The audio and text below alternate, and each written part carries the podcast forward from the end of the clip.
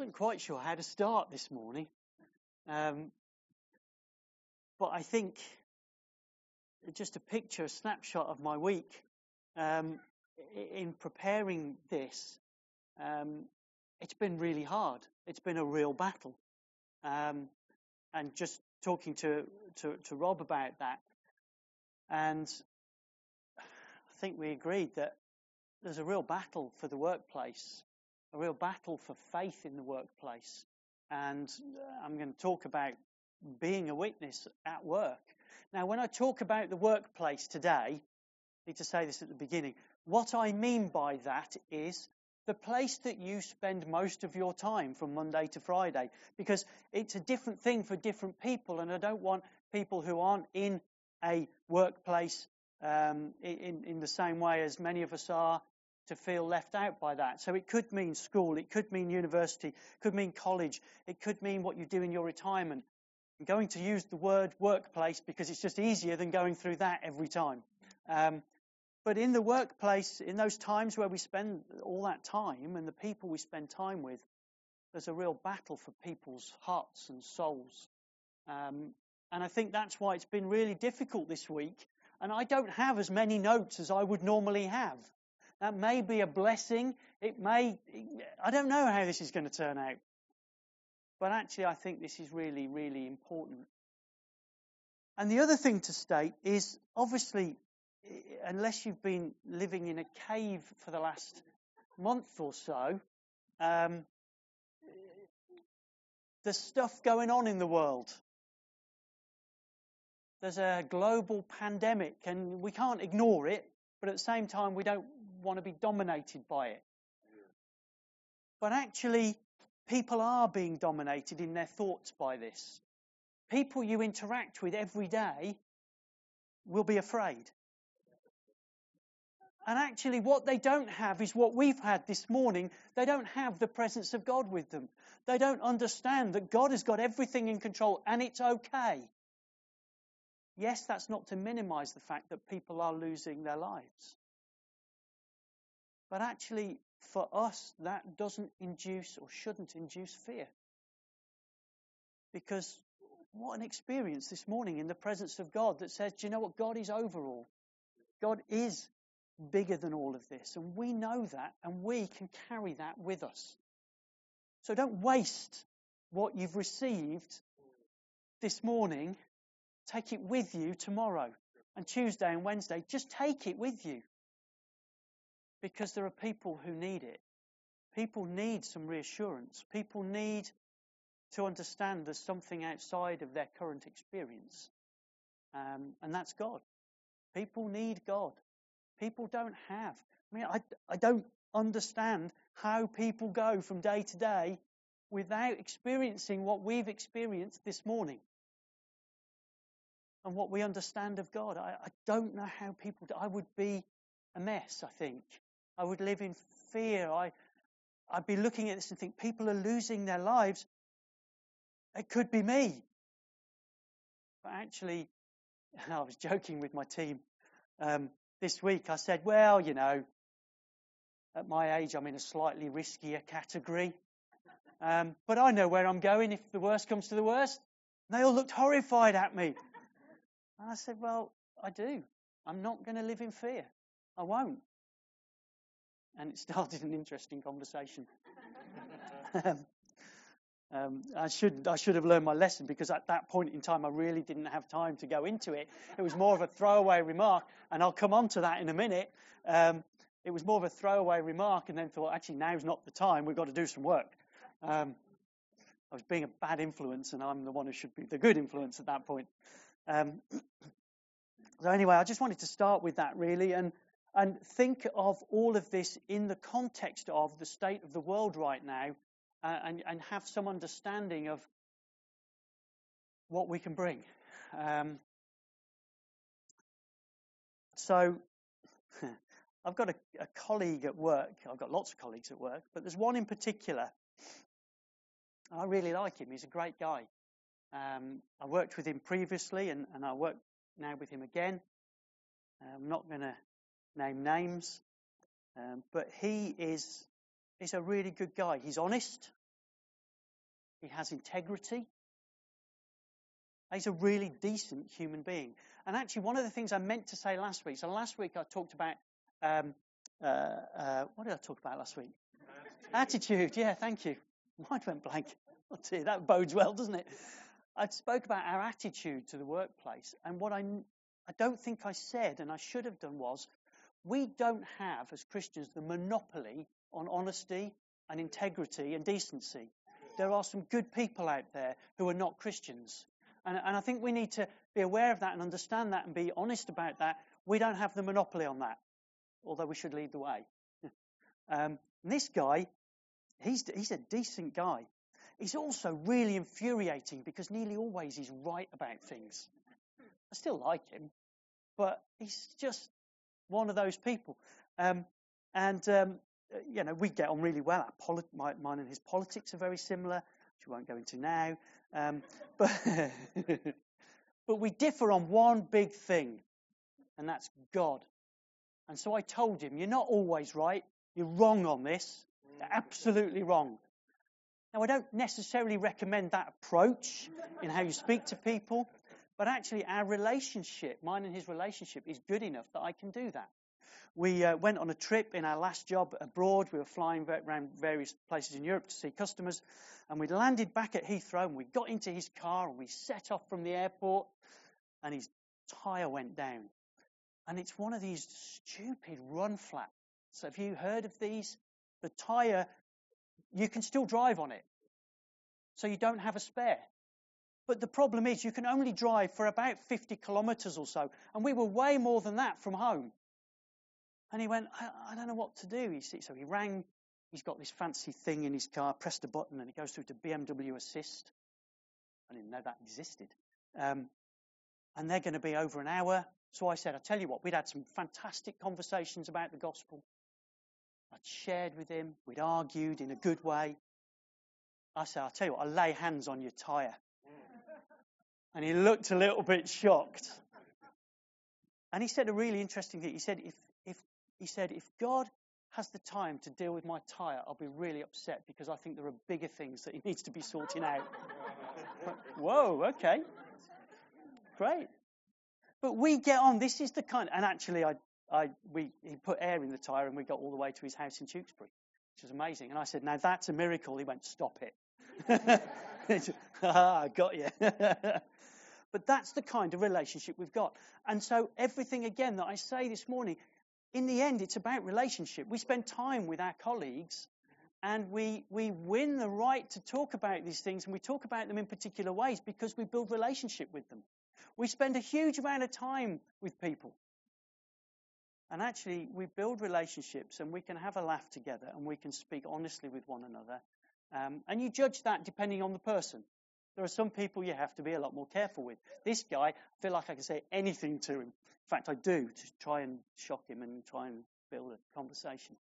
Um, but it's all based around relationship, and we mustn't miss that. As I go through some practical things, we mustn't miss that whole area of we're doing this out of relationship. So we're looking at being a witness in the workplace, in that place we spend our time.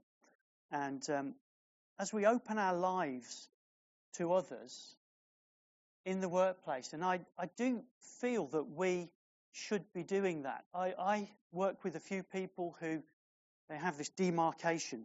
They say, you know, my work's my work, and outside of that is where I have my friends.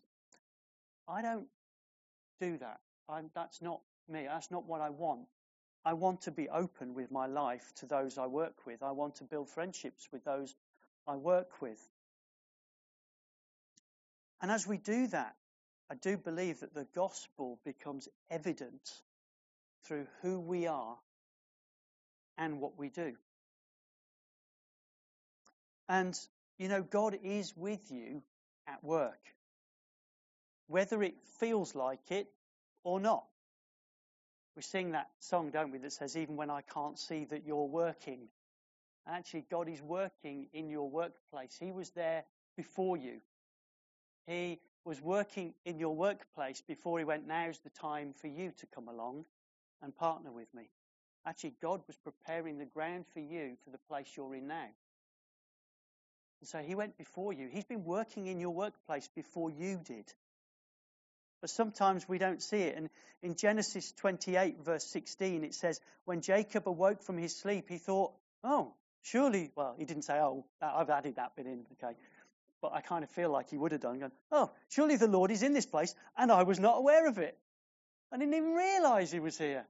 And actually, our workplace can sometimes feel like that, can't it? We get our head down. We get on with the job. And sometimes we don't look up often enough to see what God's doing there with us and with our colleagues. The other thing to understand is God has put you in your workplace for the benefit of your colleagues. And that may feel a bit, ooh, a bit arrogant saying that bit, ooh, that's, am I that important? Yes, you are. God has put you there to benefit your colleagues because of who you are and because you carry His Spirit with you. You carry His presence with you. You know, one of the benefits of what we do here on a Sunday is it just gives us a bigger glimpse of the glory of God, of the presence of God, and reminds us that actually that same presence, that same glory, that same power goes with us on a Monday. It goes with us. He goes with us to work. It's exactly the same. God is not different this morning to tomorrow morning at work. He's no different. Maybe an intensity of his presence that we experience when we all get together that we don't necessarily experience at work. But he's the same God with the same presence and the same power tomorrow morning as he is today. So you're not just there to earn some money, if that's what you do for money, but you're there to benefit your colleagues as well. So how does this play out? How do we do this? Let's be practical about this. So Matthew chapter 13 verses 1 to 9. Some of you might know what that is already. This is a parable that Jesus told of the sower. And uh, let me read that to you. Matthew chapter 13 verses 1 to 9. That same day, Jesus went out of the house and sat beside the sea, and great crowds gathered about him, so that he got into a boat and sat down. And the whole crowd stood on the beach, and he told them many things in parables, saying, A sower went out to sow. And as he sowed, some seeds fell along the path, and the birds came and devoured them. Other seeds fell on rocky ground, where they did not have much soil. And immediately they sprang up, since they had no depth of soil, but when the sun rose, they were scorched. And since they had no root, they withered away. Other seeds fell among thorns, and the thorns grew up and choked them. Other seeds fell on good soil and produced grain, some a hundredfold, some sixty, some thirty. He who has ears, let him hear. This parable is used to teach many things, and you'll have heard it many times and be taught many things from it. Today, I just want to talk about it in the context of sowing seed in the workplace. Now, most of what I say today will actually apply wider than the workplace. It just applies to friends and people we know and family. Um, we're thinking about it in the context of the workplace, but actually it involves, you know, this, we sow seed wherever we go. But the workplace can be different because of constraints that you may find in there, which we'll talk about in a bit. It's going to be practical, this. I just want to be practical about it. We want to be equipped, don't we, for what we do day to day. We, you know, we want to be able to go and, and do this stuff. And I think I'm going to keep it fairly brief. And then we're going to pray together at the end because I want us to pray for one another's workplaces and colleagues. Because I think it's really important to do that, support one another in this. So, the sower. Firstly, I'm going to give you some an amazing revelation here. You may never have seen this from this parable ever before. The sower sows. Wow. Amazing, isn't it? He sows. I'm sure you've seen that before. The sower doesn't make the seeds. He sows the seeds. He sows what he's already been given. You have been given enough to sow. You've got it already. You can do it. You can get out there. You can sow seed. The seed is the gospel, what you know about Jesus. Jesus has changed you. He's already done that. He's given you all you need to go out and sow seed. So the sower sows what he's been given. Next thing he does, or rather what he doesn't do then, is he doesn't then, and I was going to do this, but I just, I'd have to get up again. He doesn't then get on his hands and knees and crawl through the soil, getting hold of the seeds he's planted and start pulling the plants out of the seed. He doesn't do that. He waits for them to grow. Because he doesn't make them grow. The sower doesn't make it grow. It's absurd, isn't it? An absurd thought. But I think for too many years, we've been trying to reach into people and go, come on, you've got to believe this. I'm going to make you change. I'm going to convert you. It's not what it's about. It's about sowing the seed. In um, 1 Corinthians, a group of Christians are arguing over who they follow. Some following Apollos, some saying they follow Paul. It'd be like people here saying, Well, I follow Rob Davey. And others going, I follow Simon Clay. And others going, No, no, no, no, no. We're much better off. We follow Steve Wicking. It's absurd when you look at it like that, isn't it? We're just men. We're just people. They are just people. They're good people. They're just people. And Paul, when, the, when the, the Christians are arguing about who they follow, Paul said to the Corinthian church, and this is my paraphrase of what he said, what utter nonsense. Who on earth are Paul and Apollo? They're just men. And then he says this in 1 Corinthians 3 6. This is Paul. He says, I planted, Apollos watered, but God gave the growth. Now, this is in the context of churches growing, but churches at the time were growing because more people were being saved and added to the church. So, what he's saying is, I sowed some seed.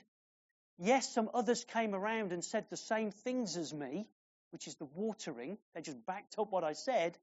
And then guess what? God changed people. God added people. God caused the growth.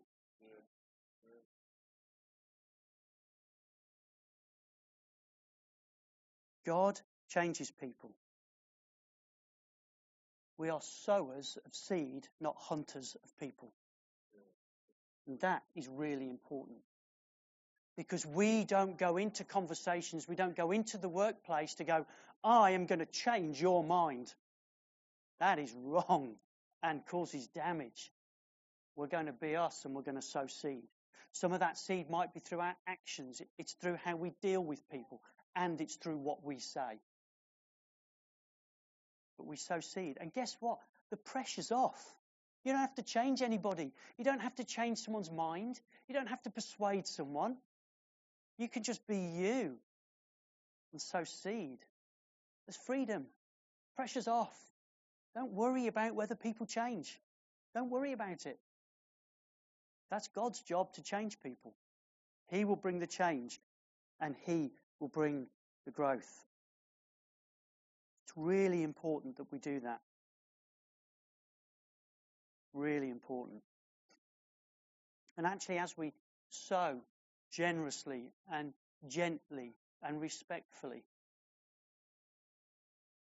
it speaks to people. Titus chapter 2, verses 9 and 10 says this, and the version I've got says bondservants, but if you were here last week, you'll know that that's the same as slaves. And I spoke last week and talked about how we can apply these passages that talk about slaves to us in the workplace. And that's not a comment on our workplaces, um, but it's just the right interpretation. So if you missed that, please listen to last week's sermon because I'm not going to go into that again now. Um, but it says bondservants, slaves are to be submissive to their masters in everything. They are to be well pleasing, not argumentative, not pilfering, but showing all good faith, so that in everything they may adorn the doctrine of God our Saviour. Adorn the doctrine of God. We want to make the doctrine, doctrine of God attractive. We want to adorn it. We want to be people who are good for it. It's a, a, perfect message we don't want to hinder it. We want to make sure that it, it's not hindered. And we do that by being attractive in our behavior, by being gentle in our behavior, by sowing seed well, not by trying to grab people and change them. I'm laboring this point a bit, but I think it's really important as a basis for how we are in the workplace. We need to be a good employee and have the right attitude, as I spoke about last week. We talk about being a witness a little bit because there's a distinction between witnessing the verb and being a witness, the noun. You see, we're told numerous times in the Bible to be a witness. We're not told go witnessing. It doesn't say that. It doesn't give it as a verb. It's always a noun. This is not being in the workplace and constantly preaching at people and shoving the gospel down their throats and bashing them with the Bible as people used to be called Bible bashers. And I've been called that in the past, probably because I was getting it wrong. Again, it's not about persuading people. It's about being a witness in our actions, in our lifestyle. We are a witness to what God has done in us. We show and then we tell. It's not just how we act because we want to speak, we want to share the gospel, but actually we show it in the way we are and then we tell it the way it is. That's the order I believe that we need to do it in, in terms of being a witness. But we do need to speak out. 1 Peter 3:15 says, "But in your heart honor Christ the Lord as holy, always being prepared to make a defense to anyone who asks you for a reason for the hope that is in you. Yet do it with gentleness and respect. Some key things here. One of those is hope.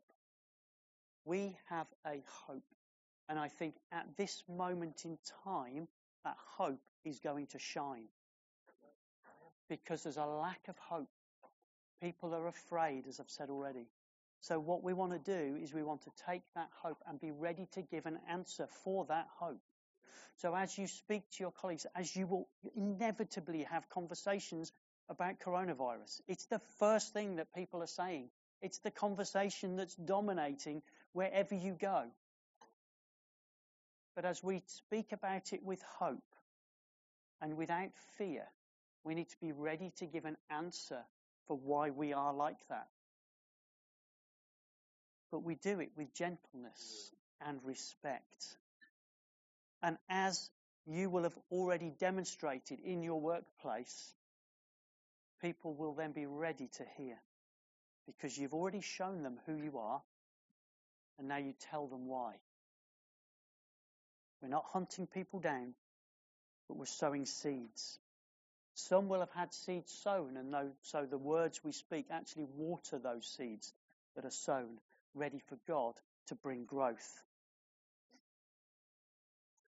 This is about displaying Christ to people so they're prepared to hear the gospel when the opportunity arises. Now, the next thing I want to say on this is about respecting our employer in this. So last week was about being a good employee and our attitude to work. And we need to have the right attitude in our workplace. We also need to respect the fact that we are being paid for our time to do a job. Those of us who are in paid employment, you are being paid by your employer to do a job.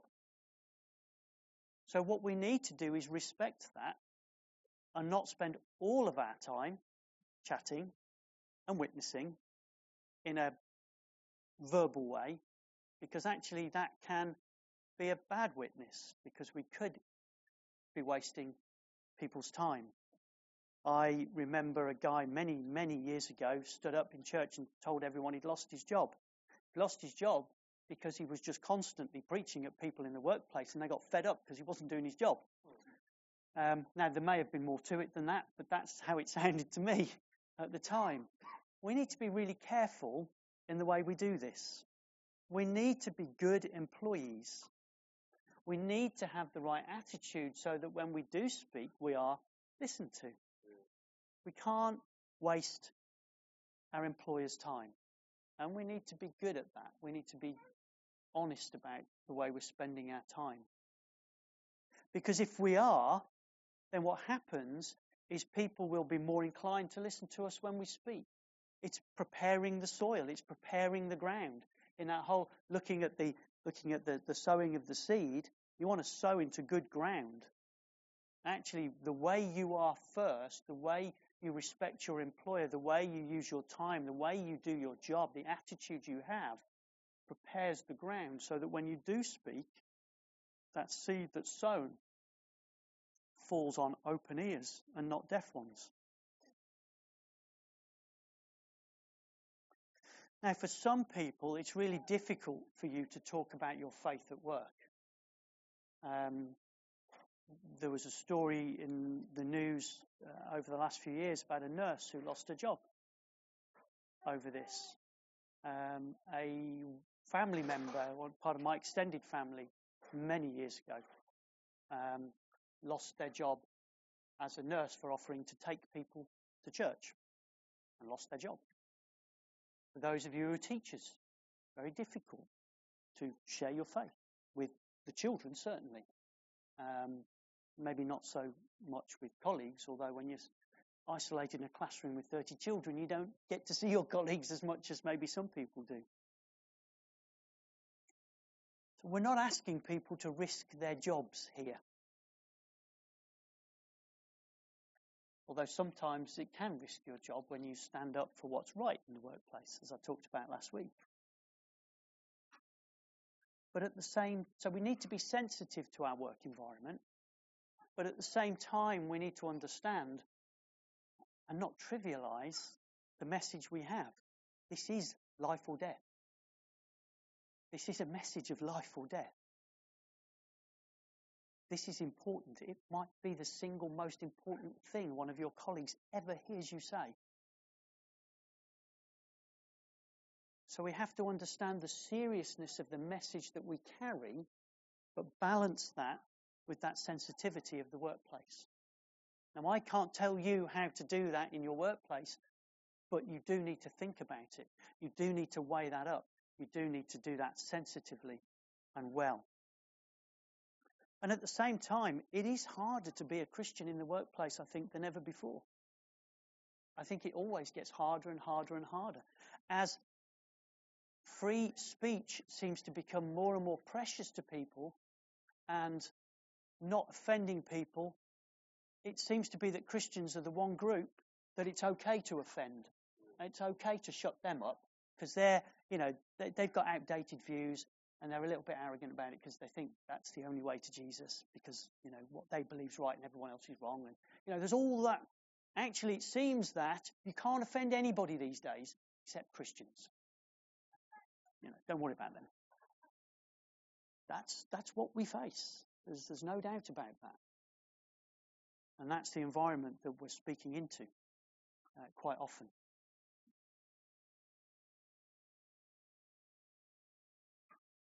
But you know, if you do find it difficult, if you do have a, a very difficult workplace, let me give you some um, reassurance that actually a spirit filled Christian can't help but be different in the workplace. We're just different. We are. Everywhere I've worked, it's been pretty obvious after a short time that I'm a believer, that I'm a Christian.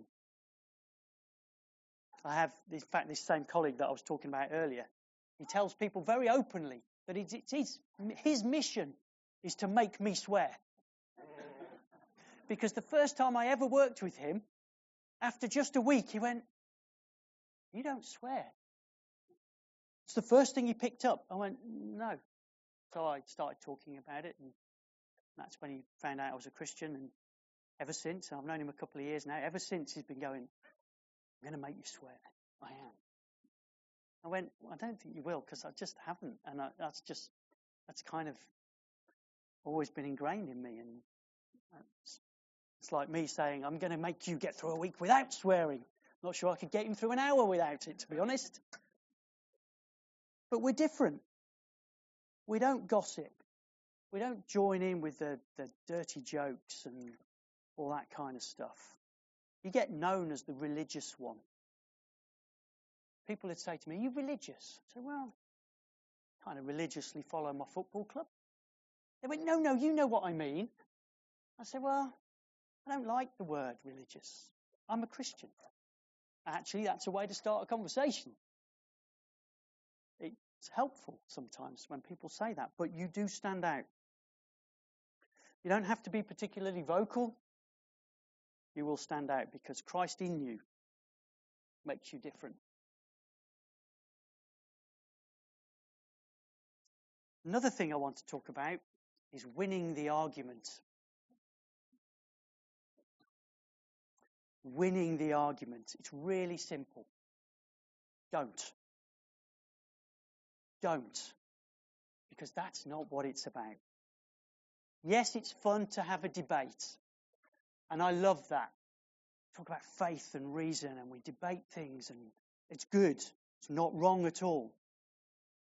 But we need to be gracious towards those with other views. We're not trying to win the argument. We're not trying to get one over on them. We're not trying to prove them wrong. Even if inside we think, you're wrong. That's not what we're doing. We need to be gracious to those with other views and with other faiths. Listen to people. Let them speak. Let them have their say. And if it turns out that you've got nothing to say back or you can't do it without offending them, then just back off slightly. Because we're not trying to win the argument. We're not trying to put them down. Actually, I think that does more damage than good. Don't belittle them. Be gentle in your discussions, as it's in 1 Peter. It says gentleness and respect. We need to treat people with gentleness and respect. We need to be careful with them.